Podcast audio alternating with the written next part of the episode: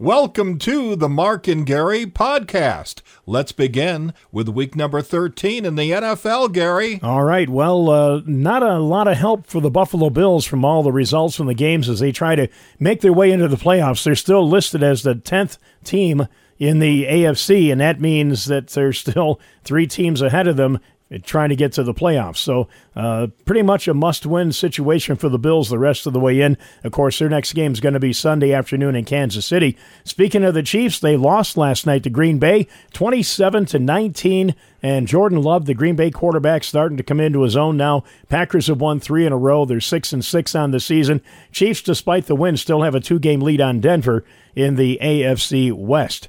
Uh, the big game next weekend, besides the Chiefs and the Bills, is going to be Philadelphia Dallas, and that all of a sudden became very important in the NFC East because the Eagles got beat up by San Francisco, forty-one to nineteen last night. Yay. So the Eagles are ten and two, and they're just a game ahead of Dallas, and the Cowboys will be hosting Sunday. So we'll see what happens there. Uh, some of the other results: Miami, they're nine and three now, and they had a big win over Washington, forty-five to fifteen. Houston, one of the surprise teams of the year, uh, they held off Denver, twenty-two to seventeen. Indianapolis, one of those teams in front of Buffalo, they were behind Tennessee the whole game, ended up tying the game and then winning it in overtime, thirty-one to twenty-eight. Uh, Cleveland Browns uh, struggling because of all the injuries they've had. Uh, the Rams beat the Browns thirty-six to nineteen. Tonight's game, you've got Cincinnati at Jacksonville. All right, Gary, there's something that the Eagles do that apparently the football commissioner doesn't like. What is it? Well, it's that quarterback sneak that's called the tush push, where Oh, they've, yeah. they've got the big offensive lineman as soon as Jalen Hurts takes off on, with the snap.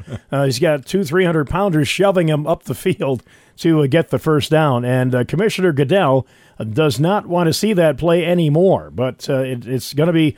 Uh, still legal during this season, but he wants the competition committee to get rid of it for next year. So I think it's a good idea. I like it. The Bills do it.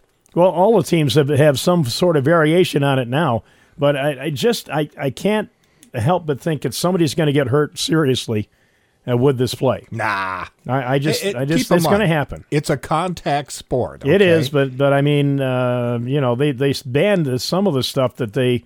Uh, do because of uh, the p- possibility of injury. I think this is one of them that I think would be a good move by the league. All right, there's controversy going on with college football. No, there's always controversy with college football, but this is big town because of, of the money that's involved in this thing.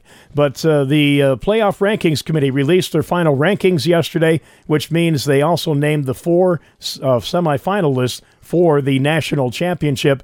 And the four teams, Michigan, Washington, Texas, and Alabama, all reached the national semifinals. Georgia, which led the po- every poll uh, except for one, uh, is out after they lost to Alabama. And Florida State, who never lost, they're 13 and 0, uh, and were in the fourth spot most of the year. They are out as well because, uh, in Florida State's part, because their uh, starting quarterback is hurt and uh, has been hurt the last couple of games. But Florida State's defense uh, able to uh, hold them up and uh, keep them undefeated. But uh, Georgia and Florida State not happy. Uh, the other four are going to be cashing in literally. Uh, with the uh, the playoff money that uh, those universities are going to get, so what we're going to have is Michigan playing Alabama in the Rose Bowl. Washington will play Texas in the Sugar Bowl, and then the winners will meet in the national championship game on January eighth. All right, let's turn now to the Buffalo Sabres. Boy, are they in a slump. They are not playing well for sure. They got beat up in Carolina Saturday night, and then they got back home last night to take on the Nashville Predators, and uh, basically could not get anything going. They lose two to one for their third straight loss, and they're now ten and thirteen on the season.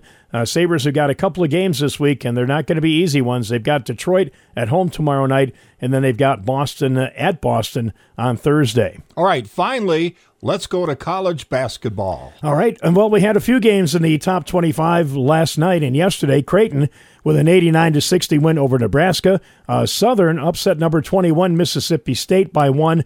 Uh, James Madison basically had a scrimmage. I don't think it's a Division One school. Keystone they won 130 to 59. So this sounds like a scrimmage.